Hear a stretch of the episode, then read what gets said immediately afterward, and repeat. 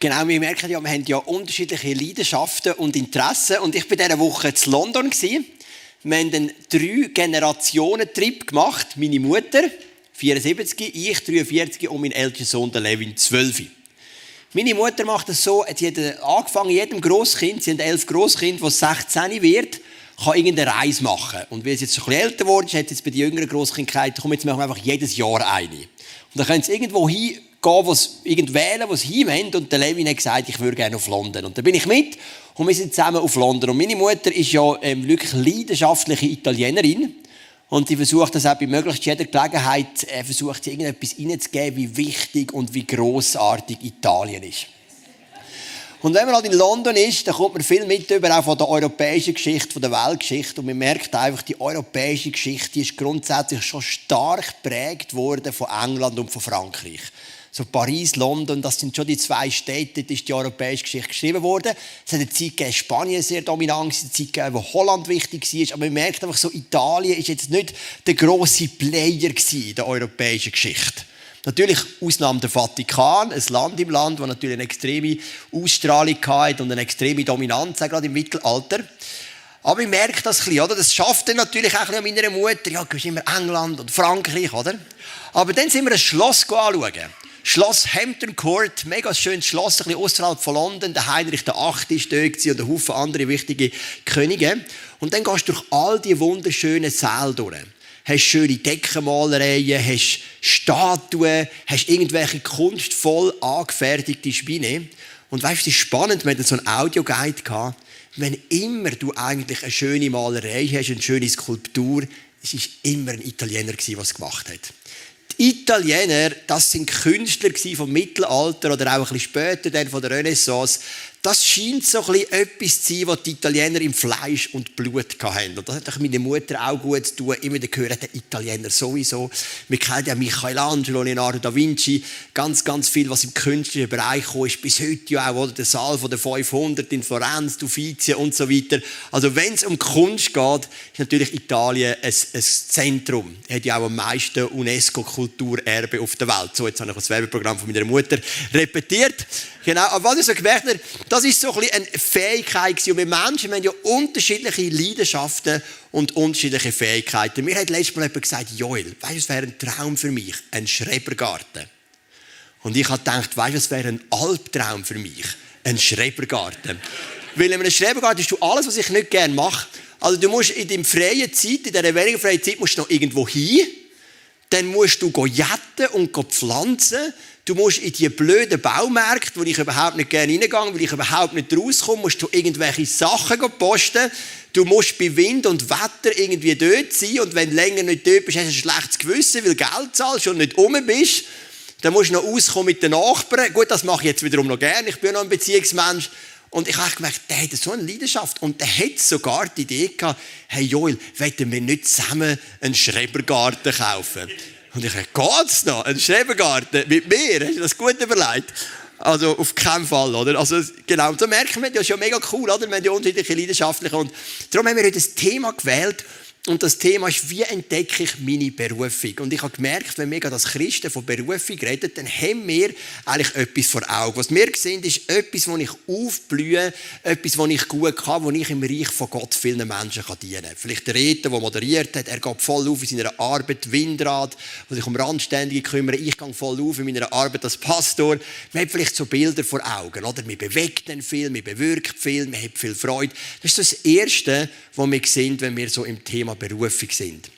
Aber wenn wir ins Neue Testament hineinschauen, vor allem im Paulusbrief, wo das Wort Berufung immer wieder braucht, merken wir, das ist gar nicht in erster Linie das, was die Bibel unter Berufung versteht. Ich möchte mal 1. Korinther 1, Vers 9 vorlesen. Ja, Gott ist treu. Er wird euch ans Ziel bringen. Denn er hat euch dazu berufen, jetzt und für immer mit seinem Sohn Jesus Christus, unserem Herrn, verbunden zu sein.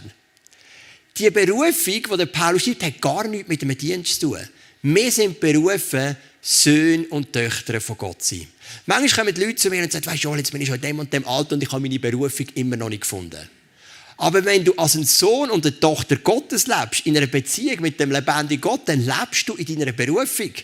Das ist das Herzstück der Berufung. Zwei Drittel von allen Versen von Paulus um das Thema Berufung geht immer um Beziehung. Sohn, Tochter von Gott. Ein weiteres Beispiel haben wir im Epheser, Kapitel 1, Vers 18. Eröffne euch die Augen des Herzens, damit ihr erkennt, was für eine Hoffnung Gott euch gegeben hat. Als er euch berief, was für ein reiches und wunderbares Erbe er für die bereithält, die zu seinem heiligen Volk gehören. Also auch da wird Berufung in Zusammenhang gesetzt mit Hoffnung, mit einem Erbe. Wir sind Erbe, Söhne und Töchter von Gott sind wir Erbe. Also auch da merkst du, Berufung hat noch gar nichts zu tun mit einem Dienst, das hat noch gar nichts zu tun irgendwie mit Gaben, die ich investiere. Deine Hauptberufung ist sehr einfach. Du bist ein Erbe Gottes, du bist ein Sohn und eine Tochter Gottes. Wenn du das lebst, herzlich willkommen, hast deine Berufung schon entdeckt und wir können die Message hier theoretisch bereits abschließen. Weil das ist die Berufung, die Gott uns gegeben hat. Aber wenn natürlich denkt, der Wolfgang und ich, der Wolfgang wird nachher ein Zeugnis geben, wo wir die Message vorbereitet haben, wir sind ja gleich da mit der Frage, wie kann ich denn meine Gaben investieren, meine Zeit investieren, wie kann ich etwas bewegen im Reich von Gott. Und wir haben diese Serie gehabt, Mission Completed. Und wir haben eigentlich beim letzten Teil vor Ostern gesagt, wir haben ja so Prophetien angeschaut aus dem Alten Testament auf Jesus, wie Jesus die Mission erfüllt hat. Und wir haben immer ein bisschen mehr Buchstaben angezündet, bis die Mission erfüllt war.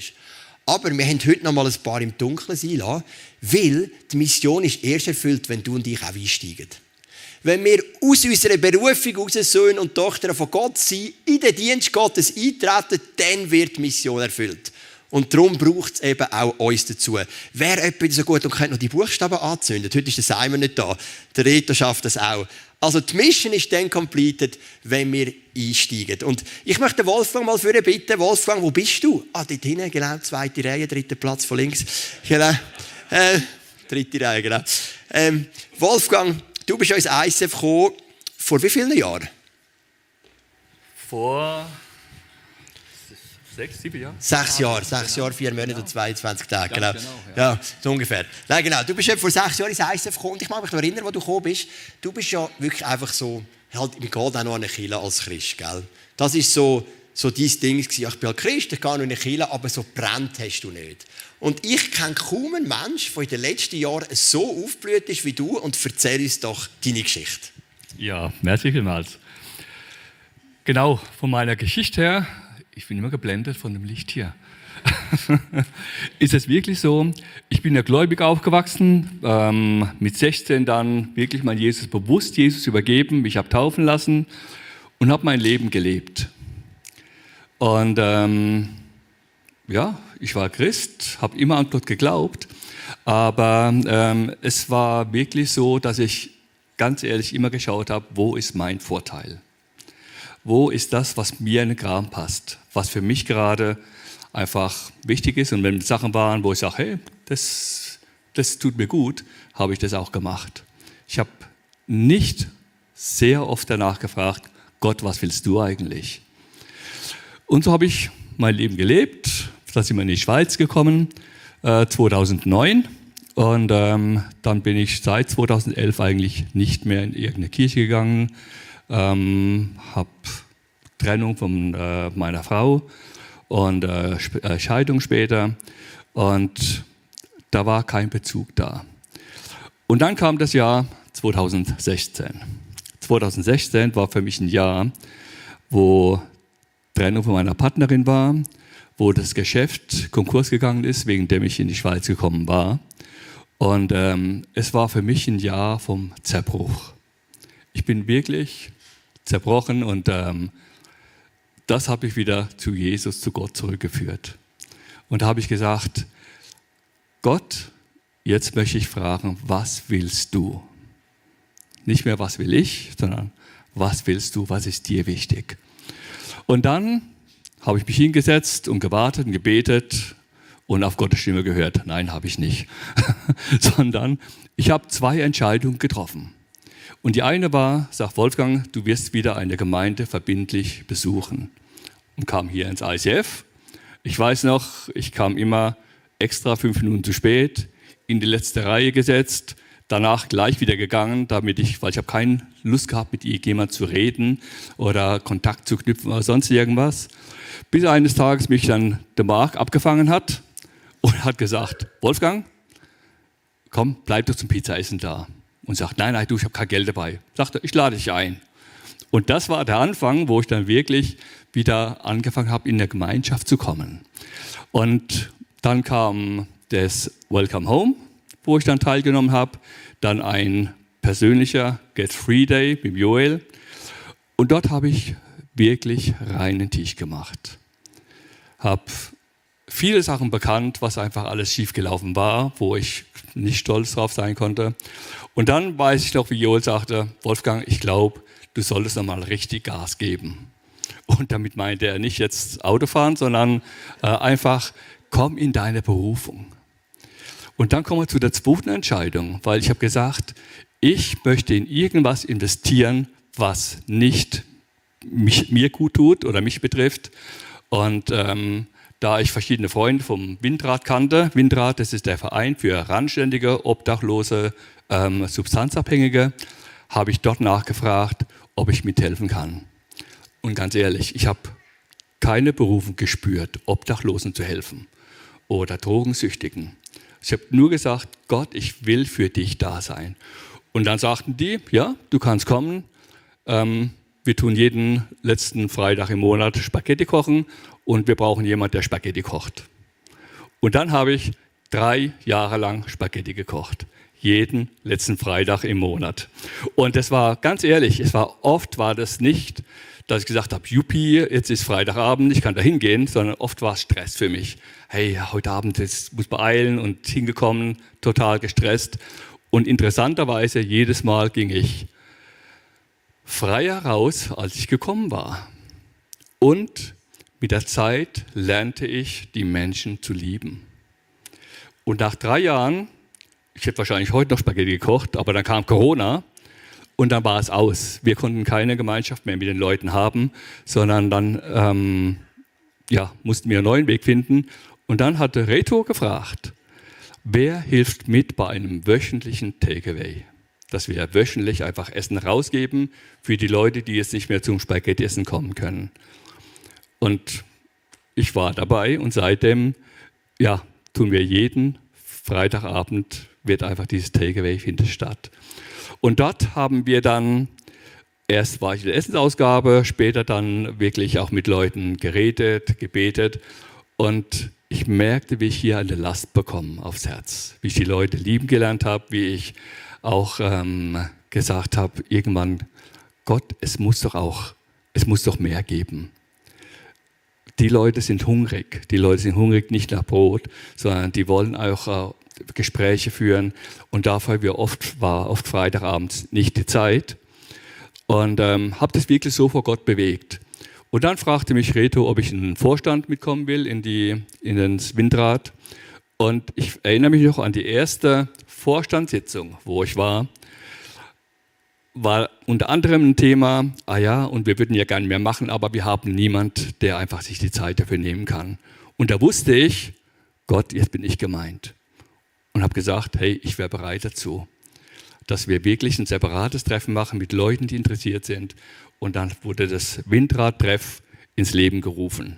Windradtreff, das heißt, wir tun uns jeden Monat einmal treffen mit Leuten, wo wir abends zusammensitzen, wo wir zusammen was anschauen, zusammen reden, zusammen beten und wo Leute Fragen stellen können. Und ähm, ja, das war im, seit Juni 2021 machen wir das und es erfüllt mein Herz. Ich merke einfach, das ist, das ist die Berufung auch, wo es wirklich mich betrifft, wo Gott mir aufs Herz gelegt hatte. Dann kam 2022, wurde eine Stelle frei hier im ICF als Facility Manager. Und hat meine liebe Frau gesagt, hey Wolfgang, wäre das nichts für dich? Und ich dachte, nein, pff, überhaupt nicht, also vergiss es. Ähm, und habe gar nicht weiter darauf geachtet, habe auch nicht die Stellenbeschreibung durchgelesen. Und jetzt ist es so, dass ich mit Freunden treffe ich mich ähm, alle drei, vier Wochen. Und auf einmal sagte André, sagte Wolfgang, das ist genau für dich die Stelle. Und dachte ich, ah ja, meinst du? Es ist schlimm, dass ich auf der andere mehr gehört habe wie auf meine Frau. Aber ich habe wirklich dann mich hingesetzt. Wir haben darüber gebetet an dem Abend noch. Und dann in der gleichen Nacht habe ich an Joel eine Bewerbung geschrieben. Und ähm, das ist der Grund, warum ich hier bin. Und das wird übrigens jetzt in zwei Wochen ein Jahr, wo ich den Job ausführe. Und ganz ehrlich, es ist meine Berufung. Ich merke das. Ich gehe darin auf. Ich habe ähm, Gemeinschaft mit dem Office-Team. Es ist wirklich so, dass ich sagen kann, Gott, ich danke dir für das, was du getan hast in letzter Zeit. Danke vielmals. Ja, das ist noch dein Wasser, gell? Das ist doch eine schöne Geschichte von einem Mann, der aufblüht. Und wir schätzen da Wolfgang mega, weil ich finde, er bringt für unser Office-Team zwei Komponenten mit, die einfach so wichtig sind. Das eine ist einfach mega kompetent in allem, was er macht. Jetzt sind sie gerade dahin, irgendwie Technik neu räumen, mit Schränken einbauen und Übersetzungskabinen und es gibt immer so viele Projekte parallel. Und auf der anderen Seite auch einfach eine mega persönliche Kompetenz. Er bringt so etwas Väterliches rein, viel Weisheit auch im Laufe des Lebens. Und einfach das zu sehen, wie jemand aufblühen kann, der vor sechs Jahren kam und einfach gesagt hat, ja, dann gehe ich halt wieder in eine Kille, wenn es Gott mir sagt. Und jetzt merkst du, er freut sich, er ist dabei, er, er blüht auf. Das ist ein Herz, das wir haben. Es ist ein ICF wert, dass Menschen aufblühen können. Aber ich glaube, wir machen manchmal den Fehler, dass wir so ein einseitiges Bild haben, wie so eine Berufung sollte kommen. Vielleicht denkst du auch, du kannst dann irgendwo auf einem Stuhl sitzen und der Erzengel Gabriel kommt und gibt dir so einen, einen, einen handgeschriebenen Brief in die Hand von ihm selber, wo genau draufsteht, was du machen sollst. Es gibt so Geschichten, also vielleicht nicht gerade die. Aber oftmals fängt es einfach an mit einem Herz zum Dienen. Und ich möchte dir drei verschiedene Zugang zeigen von drei verschiedenen Menschen in der Bibel, wie sie ihre Berufung gefunden haben. Und der erste Zugang ist der Nehemia-Zugang. The need is the call. Also Notwendigkeit, du hast ein Herz, du merkst, etwas triggert dich und du weißt, hey, dort will ich reinstehen. Vielleicht sind es Leute, die sehr einsam sind, wo du sagst, ich möchte mich darum kümmern. Oder es sind vielleicht ähm, eine bestimmte Gruppe, wie zum Beispiel Christina, die sich um sich prostituierende Frauen oder auch Männer kümmert, wo du einfach merkst, da ist etwas, ich habe ein Herz für die Menschen und ich will mich dort hineingeben. Der Need ist der Call. Für das braucht es gar nicht unbedingt eine Berufung, sondern es braucht ein Herz. Der Nehemiah war so ein Mann, kurzer Kontext. Der Nehemiah ist in Babylon, war aber Jude. Das Volk Israel ist 70 Jahre zerstört gewesen, und dann hat der König Kyros wieder einen Teil zurück auf Jerusalem und die haben Jerusalem neu aufgebaut. Der Nehemiah selber war aber in Babylon, gewesen, hat einen guten Job als Mundschenk vom König, sein Bruder aber ist zurück auf Jerusalem. Und eines Tages kommt der Bruder und besucht den Nehemiah in Babylon und der Nehemiah sagt, und wie ist es in Jerusalem, in meiner Heimatstadt? Und der, der, sein Bruder sagt, es ist eine reine Katastrophe. Die Stadtmauern sind kaputt, die Finden kommen rein und raus, es geht uns mega schlecht. Und das ist der Moment, wo der Nehemiah genau das gespürt hat. The need is the call. Ich muss etwas machen. Und Nehemiah 1, Vers 4 und 5 lesen wir dann, als ich das hörte, setzte ich mich hin und weinte. Ich trauerte tagelang, fastete und betete. Bitte erhöre doch mein Gebet und das Gebet aller, die dir dienen und dich ehren wollen. Und wenn ich beim König vorspreche, also du hast gemerkt, er hat schon einen Plan, dann hilf mir, dass ich ein offenes Ohr bei ihm finde denn ich war der Mundschenk des Königs. Also im ersten hat angefangen, indem er betet hat und gefastet, aber dann hat er schon einen Plan gehabt. Ich gehe zum König und er ist dann zum König gegangen und hat gesagt, König, ich will die Stadtmauer wieder aufbauen in Jerusalem. Und der König hat gesagt, go for it, hat ihm alle Genehmigungen mitgegeben für alle Steine und alles, was er braucht und er ist gegangen. Sein Herz war, hey, es ist eine Not und ich stand inne in die Not. Ich glaube, so haben meine Frau und ich seine Zeit als ICF zugegründet, vor jetzt 18 Jahren. Unser Punkt ist nämlich, oder wir haben das nicht unbedingt gross erlebt, dass mega Gott geredet hat zu uns. Das hat schon auch gegeben, so ein bisschen Eindrücke, die uns ermutigen aber das klare Reden Gottes haben wir, habe ich so nicht im Kopf, dass wir das gehört haben. Aber wir sind durch die Stadt zugelaufen, vor allem bei der Röstli-Wiese Zug am See, wo gerade im Sommer hunderte von Jugendlichen sitzen, zusammen kiffen, zusammen Bier trinken. Und wir haben gedacht, hey, die Leute brauchen eine Kille.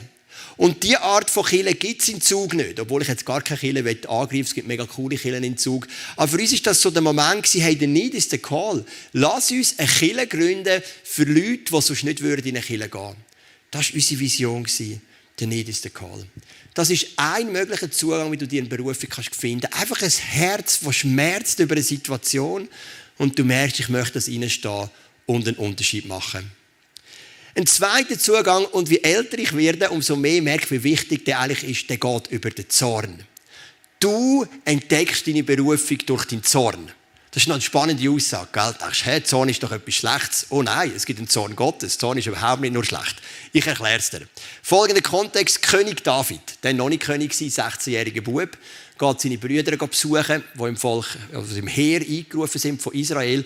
Und seine Brüder ähm, sind in einem Heer und jeden Tag kommt da der Goliath, der Ries, und verspottet das Volk von Israel. Und sagt, wer wagt das Duell gegen mich und der Sieger wird dann irgendwie auch die Schlacht gewonnen haben.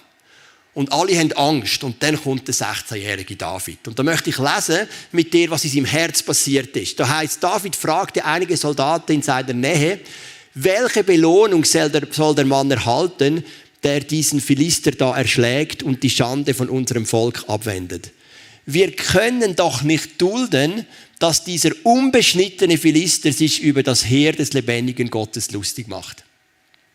Spürst du, da ist eine Wut im David. Das kann doch nicht sein, dass der unbeschnittene Philister, der Goliath, sich Tag für Tag über uns lustig macht. Wir müssen doch etwas machen. Und das ist ein Teil, wie du deine Berufung kannst entdecken. Vielleicht gehst du in eine Kirche, ich meine, wir haben eine wunderschöne Deko, aber du gehst in eine Kirche und du merkst, Mann, ist das eine hässliche Deko und das macht dich hässig dann ist das ein Zeichen für dich, hey, da muss ich reinstehen und etwas verändern. Weißt du, was mich richtig hässig macht, das ist, wenn ich schlechte Predigten höre. Wenn ich in einer Kirche bin und der Prediger hat keinen roten Faden in seiner Predigt. Er erzählt ein bisschen von dort, ein bisschen von dort und so weiter. Mich macht das hässig. Und das ist klar, weil das ist meine Berufung. Ich mag mich erinnern, einmal im ISF Zürich in einem Gottesdienst vor vielen Jahren. Und sie haben wenig Mitarbeiter gehabt und dachten, wir müssen Mitarbeiterwerbung machen. Und wo du gekommen bist, sind überall Fötzchen rumgelegen am Boden. Sie haben ähm, keine Bar gehabt, sie haben Zahllicht drin gehabt. Und der Effekt war eigentlich, du hättest dich mega unwohl fühlen Und dann ist dann der Matthias Bölschli in seiner Zeit gestanden und gesagt, mir fehlt überall Mitarbeiter. Und wenn man nicht Mitarbeiter findet, will das jeden Sonntag so sein, bitte melde dich und so. Das war so ein Trick zum Mitarbeiter anwerben. Aber weißt du, das ist krass, als er das erzählt hat, habe ich gemerkt, mir ist nicht mal aufgefallen. Mir ist nicht aufgefallen, dass Saallicht ist. Mir ist nicht aufgefallen, dass Bar zugeht. Mir ist nicht aufgefallen, dass überall Fötzchen am Boden Mir ist es nicht einmal aufgefallen. Da dachte ich, ah, stimmt, ja jetzt. Und dann hat natürlich nachher das Saallicht abgemacht, die schöne Lichtbeleuchtung rein tun und so. Und dann habe ich gedacht, ah, stimmt, das ist ja anders. Mir ist das nicht einmal aufgefallen. Weil ich bin nicht der optische Typ. Meine liebe Frau stellt manchmal unsere Wohnung um und ich merke es nicht, gell? Ich gebe mir schon Mühe, oder? Lieber mal zu viel sagen, hast du wieder umgestellt? Nein, ah, okay. Ähm, genau. Nein. Nein, das mache ich auch nicht. Das stimmt jetzt auch nicht. Aber äh, ich bin nicht so der Typ für das. Aber wenn er den Prediger vorgeht und einfach irgendeinen einen, einen zusammenhangslosen Wirrwarr erzählt, das macht mich hässig. Und Wut ist im Fall ein Trigger. Das ist im Fall ein Berufungsentdecker.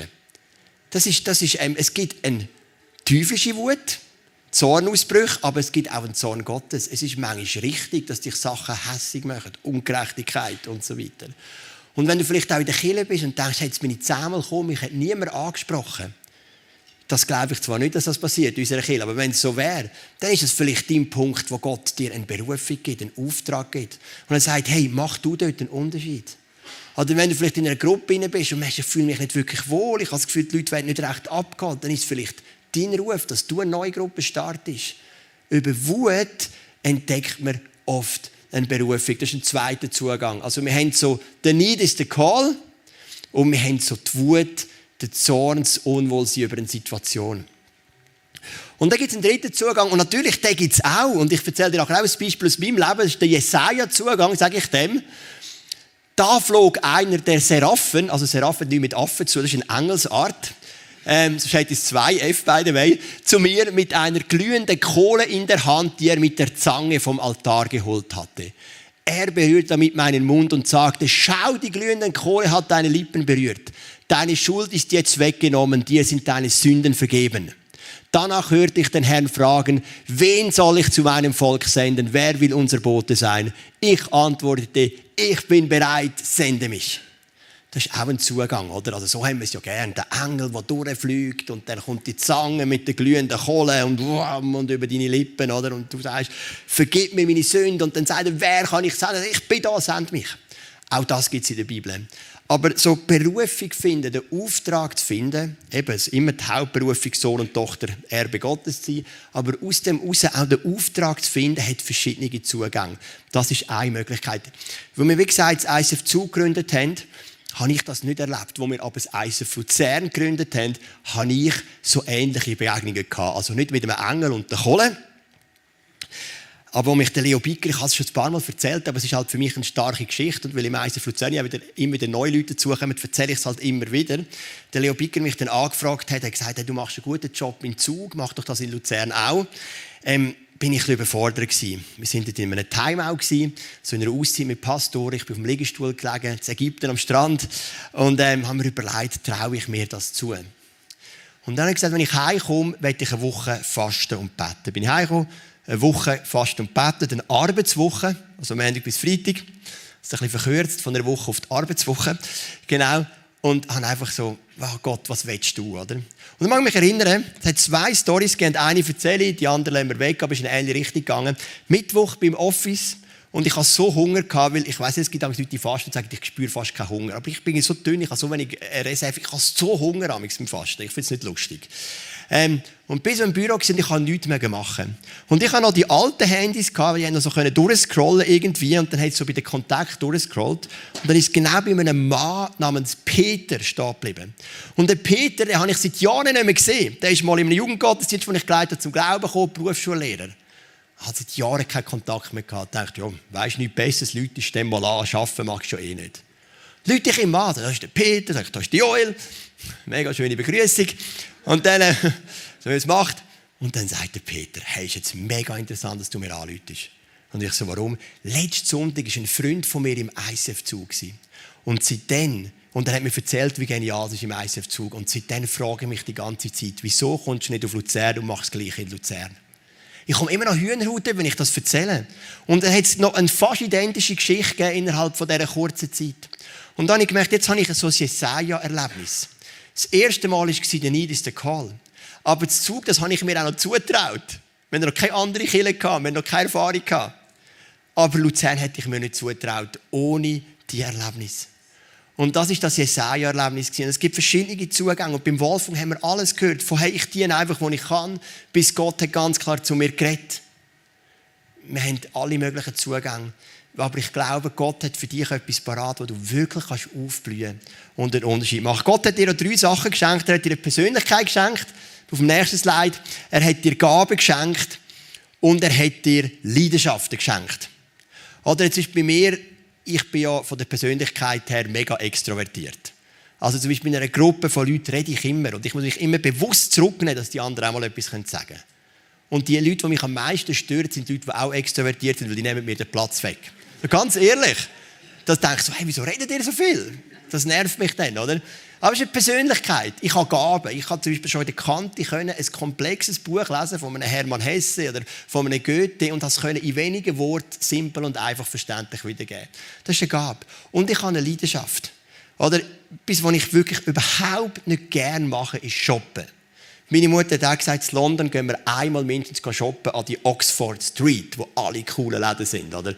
Und ich gedacht, das wird mein schlimmster Moment in London. Muss das jetzt noch sein, oder? Aber ähm, ich bin damit, ist ja nicht so schlimm gewesen. Aber es gibt eine Art von Läden. Dort liebe ich es drinnen zu sein. Nur liebt es niemand anders. Ähm, das sind Bücherläden. Also, wenn ich in den Pilatusmarkt gehe, wenn der Beck am Freitag arbeitet und ich gebe meine Kinder ab bei der Bärenhöhle, meine zwei Mädchen, das Kind dann gehe ich in die Bücherläden dann schaue ich all die Bücher an. Das ist eine Leidenschaft und die Kombination zwischen extrovertiert sein, ähm, einfach eine Fähigkeit zu haben, komplexe Zusammenhänge einfach wiederzugeben und mein Interesse für Bücher und geschriebene Texte machen mich wie prädestiniert für die Aufgabe, die ich hier habe und auch für die Theologie-Aufgabe, die ich habe im ISF Movement. Gott hat etwas zusammengeführt. Und das hat in deinem Leben auch. Du hast eine Kombination aus Persönlichkeit, Gaben und Leidenschaft. Und die darfst du einsetzen. Das ist auch bei einem Nehemiah zusammengekommen, bei einem David oder bei einem Jesaja. Und ich glaube, das darfst du einfach mit Freude machen. Was interessiert dich? Wo habe ich Freude? Wo möchte ich mich gerne hineingeben? Das ist schön an einer Kille, oder? Die Heimhaushalt muss ich alles machen. Also, meine Frau macht vieles, ich weiß nicht so. Aber äh, in dem Sinne, ich kann nicht sagen, wenn sie weg ist, ich tue heute nicht kochen, weil das ist nicht so meine Leidenschaft. Wir tun heute fasten. Oder so Sondern man muss ja dann alles machen oder in einem Geschäft. Aber in der Kirche kann man eben das machen, wo man eine Leidenschaft hat. Und das ist eben so schön. Der eine Leidenschaft für Kids, der andere für Welcome, der dritte für Technik. Ich, meine, ich liebe unsere Techniker, aber ich habe so keine Leidenschaft für Technik. Das nicht vorstellen mit all diesen Hebeln dort hinten. Aber der Simon liebt das und macht es mega gut. Und kommt freiwillig am 7. hier an und stellt alles ein und geht am Mittwochabend noch in die Bandprobe, weil er eine Leidenschaft hat für das. Ja, genau. Das ist Applaus wert. Und der geht gerade für alle anderen Techniker auch. Und das ist etwas Schönes. Ich möchte Ihnen noch ein paar Fehler oder ein paar Irrtümer aufzeigen, die mir aufgefallen ist im Zusammenhang mit der Entdeckung der Berufung. Genau, kannst du mal den ersten bringen? Also das erste ist eben das, was wir hatten, dass man das Tun wichtiger nimmt als Sie. Wie gesagt, die Wurzeln, die Grundlage der Berufung ist immer, du bist ein Sohn, eine Tochter Gottes. Das ist deine Hauptberufung. Und manchmal machen wir den Fehler, dass wir das Tun wichtiger nehmen als sie. Zuerst bist du ein Erbe, ein Nachfolger, ein Sohn und Gott. Ich glaube im Fall auch, dass das Allerwichtigste von meiner Aufgabe als Pastor ist, ein Nachfolger zu sein von Jesus. Und durch mein Vorbild euch zu inspirieren. Das ist viel wichtiger als jede Predigt und jedes Meeting und jede Organisation, die wir haben. Das ist meine Hauptaufgabe. Das ist sich und immer vor dem Tun. Und manchmal tun wir das verwechseln. das Zweite, was wir haben, auf den fliegenden Engel warten. Eben. Wir wünschen dann so die oberheilige Bekehrungserlebnis la Jesaja. Schön, wenn sie geht. Bei den meisten gibt es nicht. Und dann gehen wir einfach weiter, oder? Dann das Dritte ist, aus Pflichtbewusstsein in einem Dienst zu verharren. Manchmal merkst du auch, ich blühe nicht auf. Dann geh auch aus dem Dienst. Machst vielleicht, ich mache etwas aus Pflichtbewusstsein. In einer Kirche, manchmal braucht es ja Leute, die neu aus Pflichtbewusstsein etwas machen. Das ist auch wichtig. Aber über längere Zeit musst du etwas machen, was du gerne machst. Dann darfst du auch raus, darfst dir einen neuen Dienst suchen. Im Beruf ist es vielleicht ein schwieriger. Es gibt heute auch viele Möglichkeiten. Ich meine, cool ist auch, wenn man nicht nur im Reich Gottes aufgeführt, sondern auch im Beruf. Genau, aber es kann auch so ein Fehler sein. Und das vierte ist das kleine Erwartungen haben. So klein von sich zu denken, Gott kann mich doch nicht brauchen. Man denkt so schnell, ein Reto kann Gott brauchen oder ein Joel kann Gott brauchen. Aber Gott kann dich brauchen, das kleine Erwartungen. Und ein gleicher Fehler ist auch das grosse Erwartungen. Oder wir haben ja heute so einen Prophetietrend, wo über die Leute immer so gewaltig grosse Sachen prophezeit. Oder ich, ich sage manchmal, die würden sogar über einem Kühlschrank noch prophezeien, dass er 700 Kilometer gründet. Und das, habe ich, das ist auch nicht gut, oder? Also so, dass, letztendlich, was ist unsere Berufung? Ein Nachfolger sein von Jesus. Und also haben wir nicht zu kleine Erwartungen, aber haben wir auch nicht zu grosse Erwartungen. Nicht jeder muss ein Reinhard Bonke sein. Und nicht jeder ist ein Leo Bicker. Das geht ja gar nicht auf. Wenn jeder ein Leo Bicker ist, hat es ja keinen Zuhörer mehr, oder? Weil jeder ja vorne steht. Also, wir haben verschiedene Berufungen. Sie sollen nicht zu klein sein, die Erwartungen, aber auch nicht zu gross. Der Fokus liegt auf der Hingabe. Und, das hat der Wolfgang auch schön gesagt, er hat lange einfach dient, indem er seine eigenen Erwart er, er, seine eigenen Erfüllungen gesucht hat. Was ihm Spass gemacht hat, dort ist er rein. Aber im Dienst geht es nicht um mich. Es ist eben ein Dienst. Es dient Gott und es dient den anderen Menschen. Genau, ich möchte noch enden mit einem Vers aus Römer Kapitel 14. Und der Kontext von dem Kapitel ist so, dass in dem Römer 14 hat Diskussionen gegeben unter verschiedenen Gruppen in der Kirche. Es hat so ein bisschen die strengen Gruppen gegeben, die haben ganz stark Gesetze eingehalten. Die haben zum Beispiel die jüdische Vierte gefeiert und Speisegesetz, kein Schweinefleisch und so weiter eingehalten. Die anderen haben gesagt, hey, wir haben doch Freiheit in Jesus und haben dort viel mehr Freiheit gesehen. Und dann hat der Paulus ganz etwas Interessantes gesagt. Im Römer 14 heißt es, wenn jemand bestimmte Tage besonders beachtet, tut er das, um den Herrn zu ehren. Genauso ist es bei dem, der alles ist. Er tut das, um den Herrn zu ehren. Finde jetzt, da wäre ich lieber das Zweite, oder? Alles essen und tun, um Gott zu ehren, ist auch noch schön. Denn für das, was er isst, dankt er Gott. Und auch der, der bestimmte Speise meidet, tut das, um das den Herrn zu ehren. Auch er ist nichts, ohne Gott dafür zu danken. Keiner von uns lebt für sich selbst. Und auch wenn wir sterben, gehört keiner von uns sich selbst. Wenn wir leben, leben wir für den Herrn. Und auch wenn wir sterben, gehören wir dem Herrn. Im Leben wie im Sterben gehören wir dem Herrn. Oder das sagt der Paulus. Hey, das spielt gar nicht so eine Rolle. Du haltest die Tage ein super, du machst es für Gott. Du sagst, ich bin der Freiheit, super, du machst es für Gott. Du haltest das Speisegesetz ein, super, du machst es für Gott. Du haltest sie nicht, weil du sagst, ich, habe ich bin dankbar für das, was Gott mir gibt, super, du machst es für Gott. Der Gedanke dahinter ist, alles, was wir tun im Leben und im Sterben, wir machen es für Gott. Und ich glaube, das muss immer der Gedanke sein, hinter dem Suchen nach der Berufung, nach dem Auftrag, den Gott uns gegeben hat. der Gedanke, wir machen es nicht in erster Linie für uns, sondern für Gott. Ich habe dir auch gesagt, ich war in London und am letzten Tag, wir sind vier Tage, sind wir noch ins Haus von John Wesley. Ich habe da noch ein Bild dabei, das mal bringen. Genau, so ist es von außen nicht mega spektakulär. Das ist seine Kapelle, neben ist das Haus, das ist die Kapelle von John Wesley. John Wesley hat gelebt im 18. Jahrhundert und ist einer der bekanntesten Prediger in der modernen Kirchengeschichte. Hat unglaublich viel bewegt, hat unglaublich viele Leute zum Glauben geführt und eine ganze Bewegung namens Methodistenbewegung aufgebaut. Und was mich fasziniert hat, John Wesley ist jeden Morgen um 4 Uhr aufgestanden und ist eine Stunde gebeten. Das ist das nächste Bild.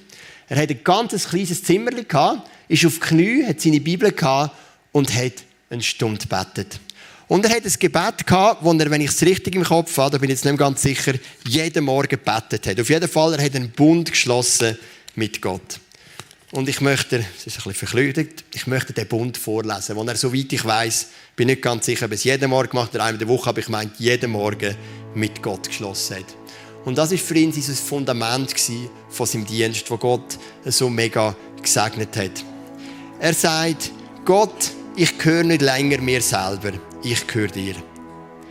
Brauch mich für das, was du willst. Führ mich mit den Menschen zusammen, wo du willst. Führ mich dort durch, wo du willst und führ mich auch ins Leiden, wenn du willst. Brauch mich für deinen Dienst oder entlasse mich aus dem Dienst, wie du willst. Erhöhe mich in meinem Dienst oder mach mich klein in meinem Dienst. Füll mich oder mach mich leer. Alle Sachen, die ich kann, möchte ich freiwillig und von ganzem Herzen dir zur Verfügung stellen. Und jetzt, du großartiger und gesegneter Gott, Vater, Sohn und Heiliger Geist, du bist in mir und ich bei dir. Und der Bund, den ich mit dir schließe auf der Erde, soll gebunden sein, auch im Himmel. Amen. Es gibt eine einfache Geschichte in der Bibel.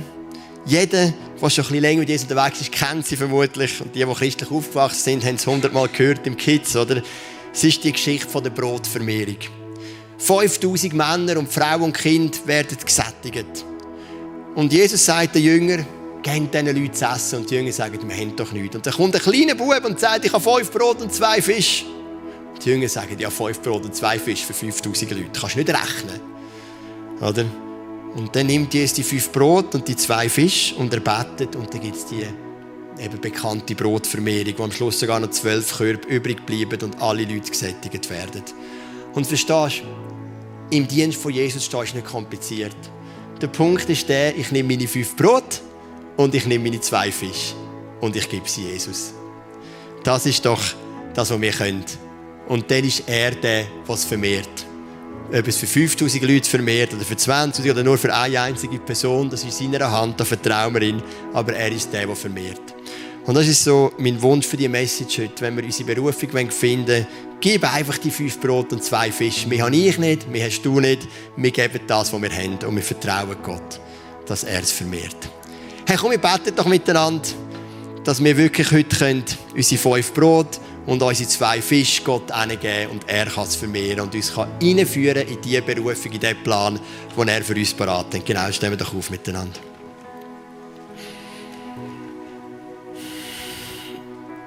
Ja, Vater im Himmel, ich möchte heute wirklich meine fünf Brot und zwei Fische hinlegen. Und ganz viele Leute stehen mit mir und vielleicht auch im Livestream, was sie schauen, ähm, und sagen, hey, ich möchte das auch. Vielleicht haben wir das Gefühl, es ist doch so wenig, fünf Brot und zwei Fische. Und ich sehe den Bub, was voll Vertrauen gibt, aber ich sehe die Jünger, die umschauen und sehen 5000 Männer plus die Frauen und Kinder sagen, was sollen wir mit fünf Brot und zwei Fischen? Aber es hat gelangt. Du hast es vermehrt. Und Vater, wir möchten dir vertrauen und einfach die fünf Brot und zwei Fische hingeben. Dass du kannst so Story schreiben mit Wolfgang, wo wir einfach wirklich mit anschauen können, wie du es vermehrst, vermehrst und vermehrst. So bringen wir dir die fünf Brot und die zwei Fische.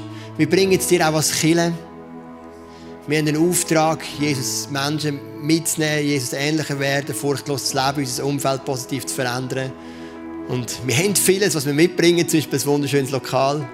Wir haben aber auch vieles, was du machen musst. Und alles, was wichtig ist, nämlich das geisterfüllte Leben. Und so bringen wir dir auch einfach die fünf Brot und zwei Fische. Danke, dass du vermehrst. Dass du uns brauchst als Individuen, aber dass du uns auch brauchst als Kirche, ICF Luzern, Zug, Altdorf, Tessin. Jesus, dass du unsere Kirchen brauchst, einfach, dass wirklich Menschen dürfen zum Glauben kommen an dich. Jesus ähnlicher werden, furchtlos leben und unser Umwelt positiv verändern. Amen.